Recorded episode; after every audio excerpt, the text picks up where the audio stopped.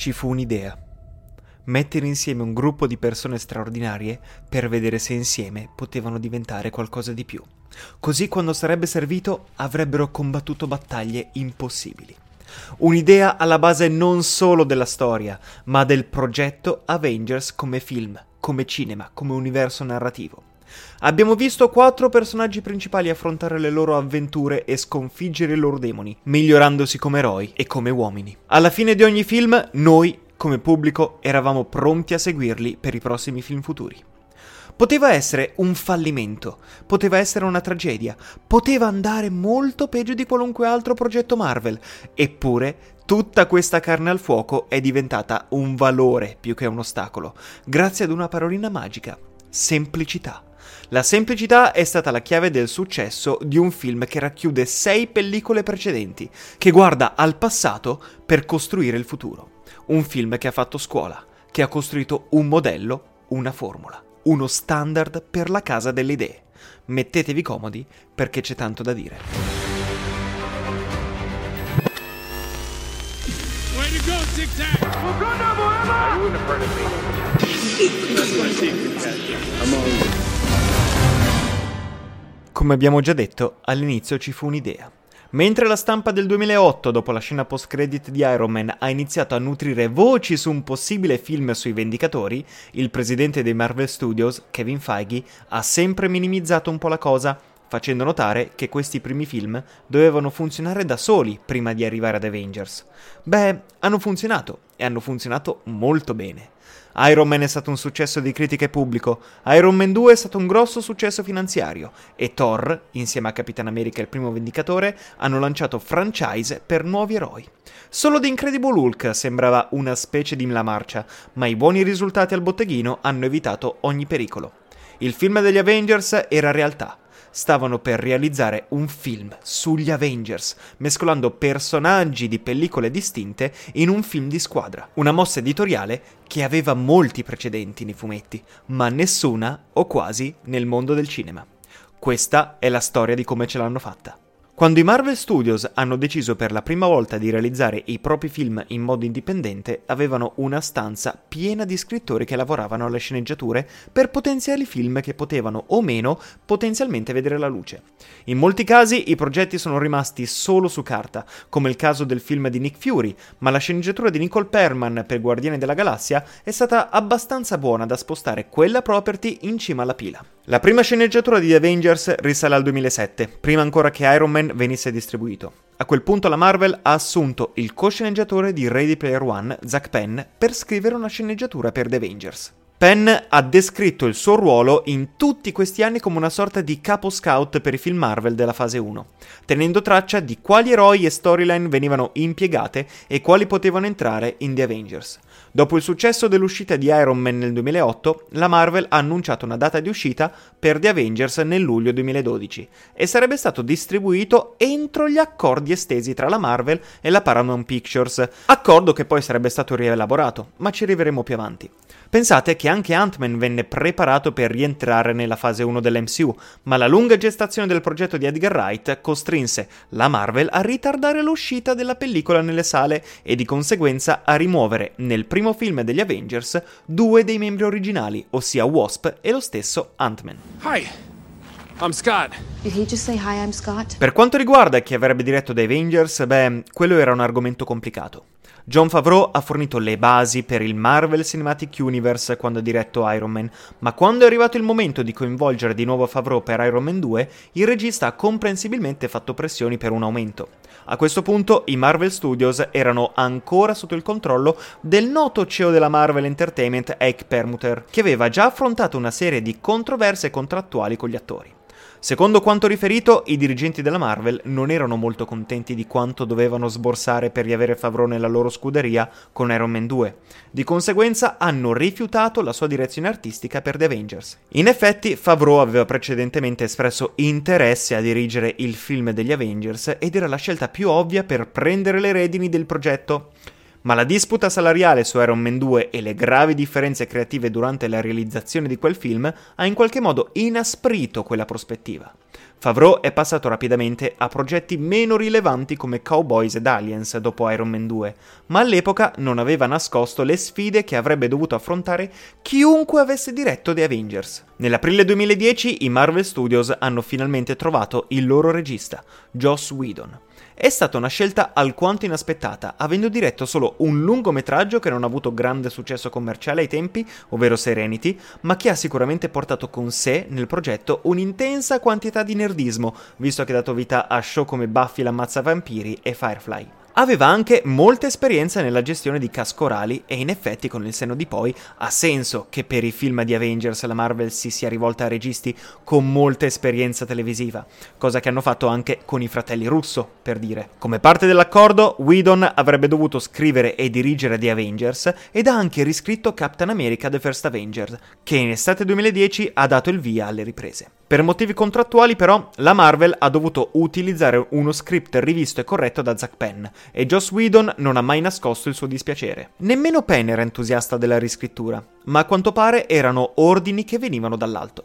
Whedon avrebbe voluto inserire altri villain oltre a Loki, come Ezekiel Stein, il figlio di Obadiah Stein, per non parlare poi delle numerose scene che vedevano come protagonista The Wasp. Kevin Feige era quasi soddisfatto di queste modifiche, ma fu convinto del contrario da un ben più indispettito Luis Desposito. Una volta ultimata la storia è arrivato il momento di riempire il cast.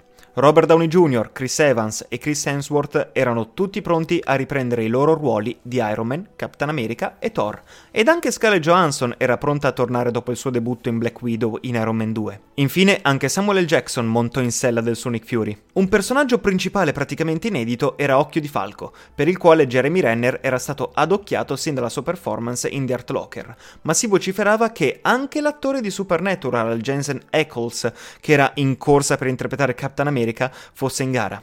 Alla fine Renner ha firmato. Ma eccoci all'elefante della stanza, un elefante grosso, verde ed arrabbiato. L'Hulk di Edward Norton era impensabile. Norton ha assunto lui stesso il ruolo di sceneggiatore in L'incredibile Hulk ed è stato coinvolto in molte battaglie creative con la Marvel per la direzione del film, fino alla post-produzione. Quindi, quando è arrivato il momento di realizzare The Avengers, la Marvel ha rilasciato una dichiarazione che essenzialmente ha licenziato Norton in pubblico nel 2010. Pack your things. Get out of my building. I was just You're fired! In toni ufficiali, la Marvel ha dichiarato che il motivo del licenziamento fu la ricerca di una figura creativamente più collaborativa e che incarnasse lo spirito di gruppo della Casa delle Idee. Il team di Norton non era affatto felice e ha rilasciato una risposta di confutazione sostenendo che il licenziamento era dovuto a controversie finanziarie e non a problemi creativi con Norton. In ogni caso, la Marvel è andata avanti senza Edward Norton e ha annunciato il recast con Mark Ruffalo al Comic Con di San Diego quella stessa estate, quando hanno portato l'intero cast di Avengers sul palco, per celebrare il monumentale film tra un fragoroso applauso e l'altro. Le riprese di The Avengers sono iniziate nell'aprile 2011 ad Albuquerque. La produzione si è successivamente trasferita a Cleveland, in Ohio, per quattro settimane di riprese, durante le quali avrebbero ripreso tutte le parti in esterno della battaglia di New York. Ma Albuquerque non è stata la base operativa. Teniamo conto che tutto questo avveniva prima che Marvel Studios costruissero il loro gigantesco impianto di produzione ad Atlanta, in Georgia, dove al giorno d'oggi viene girata la maggior parte delle pellicole Marvel. Per quanto invece riguarda quell'intrigante scena post-credit che coinvolge Thanos, che ha introdotto per la prima volta l'idea di un super villain che alla fine avrebbe tracciato il sentiero dell'MCU verso Infinity War ed Endgame, beh, era tutta un'idea di Joss Whedon. Kevin Feige ha semplicemente detto a Whedon che i cattivi di The Avengers sarebbero sempre dovuti essere alieni, e Whedon non vedeva l'ora di approfondire il lato cosmico della Marvel.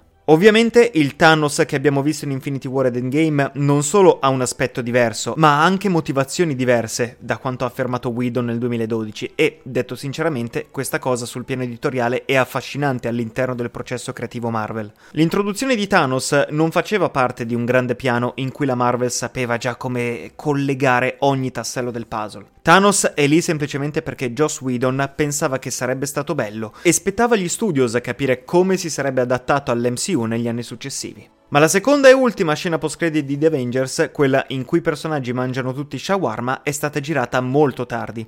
La scena infatti è stata girata il giorno dopo la prima mondiale di The Avengers, il 12 aprile 2012, quando tutti gli attori erano tornati di nuovo nella stessa location.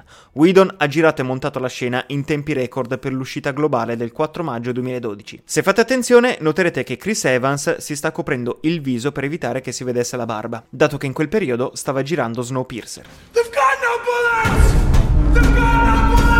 Per quanto riguarda la distribuzione di The Avengers, beh, la sua uscita è stata davvero uno spartiacque nella storia del cinema, ma ha anche segnato una nuova prima volta per tutto l'MCU. Nel dicembre 2009 la Walt Disney Company ha acquisito i Marvel Studios a titolo definitivo per 4 miliardi di dollari e, sebbene all'epoca avessero dichiarato che avrebbero lasciato scadere determinati accordi prima di subentrare, nell'ottobre 2010 hanno annunciato l'intenzione di acquistare i diritti di distribuzione di due film dell'MCU. A partire dal primo Iron Man, i Marvel Studios avevano stabilito in modo indipendente un accordo in cui la Paramount Pictures avrebbe distribuito i loro primi sei film, senza contare Incredible Hulk, che è stato distribuito dalla Universal a causa dei problemi con i diritti. Ma dopo che la Disney ha acquisito i Marvel Studios, hanno deciso di voler distribuire gli ultimi due film inglobandoli negli accordi di distribuzione.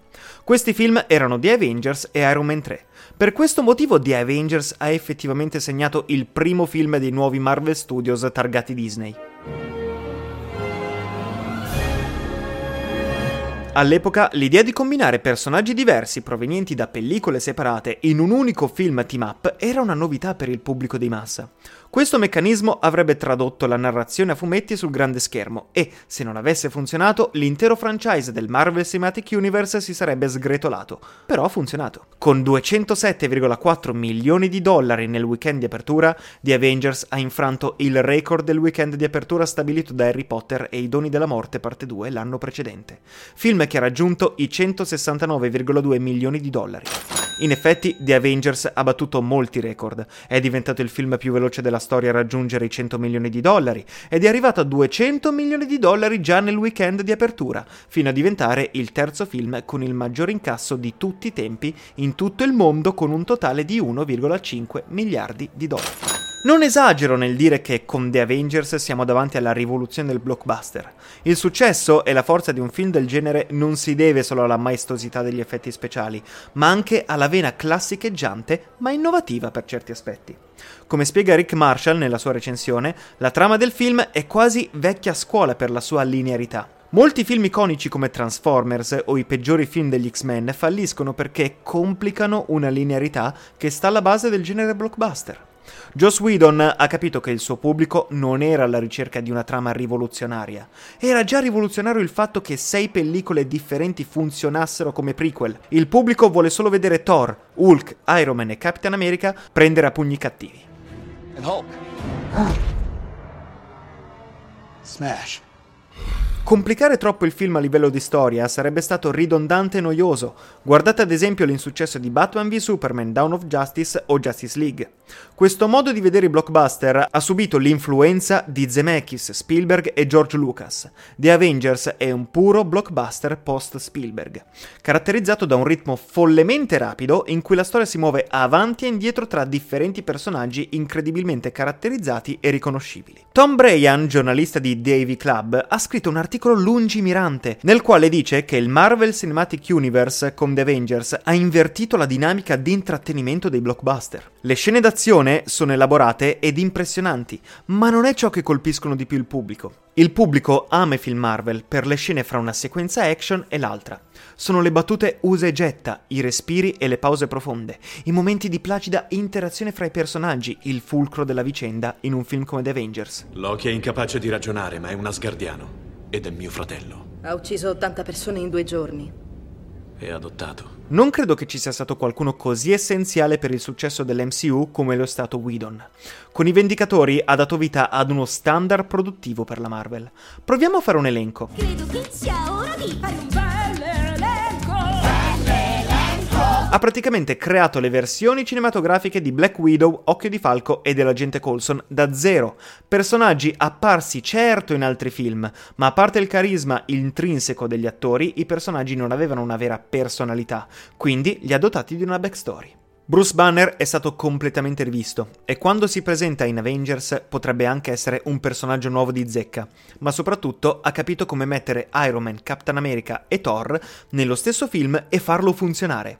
Ha capito le dinamiche conflittuali dei loro personaggi e come renderle interessanti. Parliamoci chiaro, è un miracolo che un film come questo funzioni, perché è stato perfettamente in grado di mettere Tony Stark contro un dio nordico ed un'invasione aliena nel cuore di Manhattan. Questo perché è un film che si adatta perfettamente al tipo di narrazione che Whedon ha raccontato per tutta la sua carriera. Un gruppo di persone con grandi conflitti e problemi si uniscono per fare ciò che è giusto.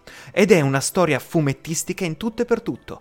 In Avengers alcuni dei costumi sono sciocchi e l'illuminazione può essere piatta e goffa. Gran parte del visual storytelling dei primi due atti sembra uno show televisivo, privo di virtuosismo registico e lineare nei momenti di relazione sociale dei personaggi, ma il film funziona praticamente solo grazie all'interazione tra i protagonisti. Questa regia sa perfettamente come inquadrare ogni frame della battaglia di New York, dando vita ad un nuovo elemento nella grammatica registica, ovvero il long take usato come corrispettivo di una doppia splash page dei fumetti, ovvero quelle doppie pagine in cui c'è un'unica azione. Il long take in questo caso unisce senza stacchi molteplici sequenze di combattimento dando vita ad una singola sequenza action, dando così unità a ciò che stanno facendo i personaggi. Per dirla semplice, servono per mostrare ampi combattimenti in ampi spazi che coinvolgono numerosi personaggi. And tell him to suit up. I'm bringing the party to you. L'azione non è frastagliata, le inquadrature sono unitarie e fluide. Per questo Whedon durante le riprese delle sequenze action dà importanza ad ogni singolo frame, proprio per replicare la potenza di singole immagini esattamente come accade nei fumetti. Insomma, il primo film di Avengers di Joss Whedon ha perfezionato quello che sarebbe diventato il cuore pulsante della Marvel Formula. L'intera prima metà del primo atto dà vita al conflitto principale. Loki ruba il Tesseract dello Shield. Nel farlo corrompe la mente dell'agente Barton, cioè Occhio di Falco, portandolo quasi forzatamente dalla sua parte. Ma questo non è di per sé l'incidente scatenante. Essendo un film corale, l'incidente scatenante deve riguardare tutti i personaggi. Perciò, nella struttura di questo film, il punto di svolta del primo atto si verifica quando Natasha viene mandata a prendere Bruce Banner e questo prepara le scene che seguiranno, in cui Fury recluta Cap e Coulson fa visita a Tony. Thor non viene introdotto nel primo atto, ma viene citato, il che semina la sua apparizione in seguito. Anche se di solito non è consigliabile introdurre personaggi importanti così tardi, qui è un male necessario dal momento che ci sono così tanti personaggi protagonisti. Aiuta anche il fatto che Thor sia stato introdotto in precedenza nel suo film, una cosa che un film senza un universo simile non avrebbe mai potuto fare. Quando Cap, Bruce, Natasha e Fury prendono il volo sull'elivolo, entriamo nel secondo atto e ora i personaggi sono lanciati verso la loro missione. È qui che la maggior parte dei personaggi finalmente si riunisce e dove si svilupperà il conflitto centrale. La trama fa un salto in avanti quando Loki si lascia catturare e Thor si è teletrasportato sulla Terra. Loki e il suo scettro vengono portati a bordo dell'elivolo. Questo è il punto di svolta evidente nella prima metà del secondo atto. È qui che Loki cerca subdolamente di rivoltare i vari personaggi gli uni contro gli altri. A ciò va aggiunto che una variazione del ritmo notevole si ha nel momento in cui Tony convince Cap che Fury gli sta nascondendo qualcosa. La suspense sale fino al midpoint, a metà film, il momento in cui tutti gli eventi sono portati al punto di ebollizione. Dopo che tutti i protagonisti hanno scoperto che lo Shield sta usando il Tesseract per fabbricare delle armi, esattamente come aveva fatto l'Hydra durante la seconda guerra mondiale, Occhio di Falco ed i soldati corrotti da Loki invadono l'elivolo. Tutto va secondo i piani di Loki, il gruppo è teso e non riesce a mettere da parte le proprie diversità di intenti, valori e strategie. E in più Bruce Banner perde il controllo e si trasforma in Hulk. Barton, alias Occhio di Falco, e il suo team corrotto da Loki distruggono alcuni motori del velivolo e ne mettono fuori gioco altri. Iron Man e Cap devono mettere da parte le loro divergenze per cercare di ripararli. Tutta questa seconda metà del secondo atto è incredibilmente densa e si estende bene nella seconda metà della storia. Segna un deciso cambiamento nella mentalità dei personaggi. Prima tutti stavano reagendo ai piani di Loki, litigando fra loro. Ora acquisiscono una migliore comprensione della natura del conflitto e di ciò che Loki intende fare. Sono costretti a fare, anche goffamente, ciò che saranno costretti a fare nel terzo atto, agire come una squadra. Siamo verso la conclusione del secondo atto, quindi ci avviciniamo ad una sconfitta apparente degli eroi. Loki riesce a fuggire, ma non prima di uccidere l'agente Coulson e aver gettato Thor fuori dall'elivolo. Questa scena in realtà parte dalla sequenza del midpoint, ovvero di metà film, ma poiché la sequenza è così lunga si estende fino a tre quarti del secondo atto. Ed eccoci al terzo atto. Loki scatena il suo esercito di Chitauri aprendo un portale proprio sopra New York. Il gruppo, diviso e apparentemente sconfitto, deve affrontare un'ondata mastodontica di alieni pronti ad attaccare la città. Piano piano convergono tutti verso un unico punto, pronti finalmente ad agire come una squadra con una strategia comune. Durante il climax il focus della battaglia cambia, poiché la squadra si rende conto che devono chiudere il portale per impedire l'ingresso di altri Chitauri. Eric Selvig, precedentemente corrotto da Loki, si sveglia e rivela a Natasha che lo scettro di Loki è l'unica cosa che può chiudere il portale. Nel frattempo, il Consiglio di sicurezza mondiale decide di bombardare i Chitauri e Manhattan. Tony riesce a prendere in tempo la bomba atomica e la scaglia nello spazio, sfuggendo per un pelo attraverso il portale mentre questo si sta chiudendo. La bomba atomica fa esplodere le navi dei Chitauri, rendendo inabili tutti i Chitauri rimasti sulla Terra ed il film si conclude con ciascun membro della squadra, pronto ad andare per la sua strada, ma non prima di aver mangiato shawarma. Per mantenere questa linearità nonostante i molteplici eventi e la longevità delle sequenze, la classica struttura in tre atti sembra aver subito una variazione. L'alternativa allo schema di tre atti è quello in cinque atti del modello shakespeariano descritto da Gustav Freytag in Technique of the Drama. Dunque, siccome l'inizio della battaglia di New York coincide con l'inizio del terzo atto, ci rendiamo conto che questa sequenza non è uniforme, ma spezzettata da un evento principale, ovvero il momento in cui viene mostrata quella che diventerà una delle scene più iconiche dell'MCU, ovvero quella in cui la camera ruota attorno a ciascun membro degli Avengers posizionati in cerchio.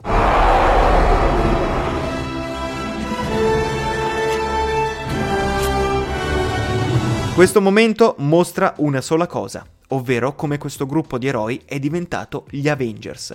Il tutto in una singola ed ora iconica ripresa. Nello schema in cinque atti dovrebbe avere qui inizio l'ultimo atto, chiamato da Freytag la catastrofe, il momento in cui il conflitto viene risolto, che si tratti della caduta dell'eroe se è una tragedia o di vittoria e cambiamento per gli altri generi più commerciali. In The Avengers questo stadio inizia subito dopo la ripresa iconica, quando Loki manda altre truppe del suo esercito di Chitauri sulla Terra. I nostri eroi sono cambiati in meglio e sono diventati una squadra, ma ora stanno per essere messi davvero alla prova. Gli Avengers combattono, si sacrificano e hanno la meglio. E vorrei sapere come Loki l'ha usato per trasformare due uomini così scaltri in sue personali scimmie volanti. Scimmie? Non capisco. Io sì. Il meraviglioso mago di Oz. The Avengers comporta una difficoltosa responsabilità, dare unità narrativa in una narrazione corale. Per fare questo, ogni protagonista deve essere dotato di un arco narrativo solido ed equilibrato. Iron Man impara a collaborare con il resto del gruppo, arrivando a sacrificarsi per un bene superiore. Captain America scopre che c'è ancora speranza e libertà nel mondo. Thor si rende conto che la vita che aveva una volta con suo fratello è finita e deve farci i conti. E poi Hulk trova accettazione tra i Vendicatori che sono utilizzati come armi, esattamente come lui che alla fine del film abbraccia la sua rabbia ed è in grado di usare il suo lato oscuro, che una volta ripodiava, per salvare il mondo. Nel frattempo Loki porta avanti alcuni degli spunti nati nel film di Thor, come la sua vera origine, cioè non Asgard ma Jotunheim, la terra dei giganti di ghiaccio. Dopo aver scoperto la verità sulla sua origine, attribuisce a quest'ultima la causa per cui Odino ha sempre preferito suo fratello e sa che non siederà mai sul trono di Asgard. Questo è il motivo principale per cui è ricorso a Thanos e al suo esercito di Chitauri nella speranza di avere un pianeta su cui regnare. Loki vede la Terra come il suo nuovo regno, ma ovviamente fallisce ed è riportato ad Asgard come prigioniero. The Avengers è stato la quintessenza della narrazione superomistica americana.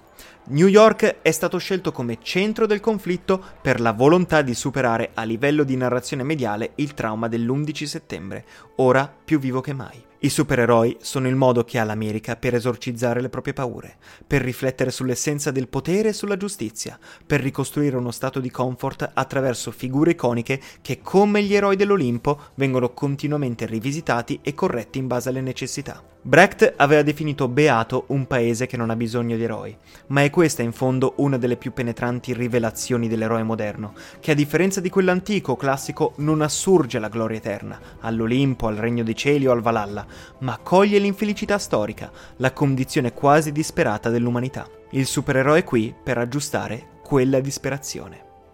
Grazie per avermi seguito fino a qui.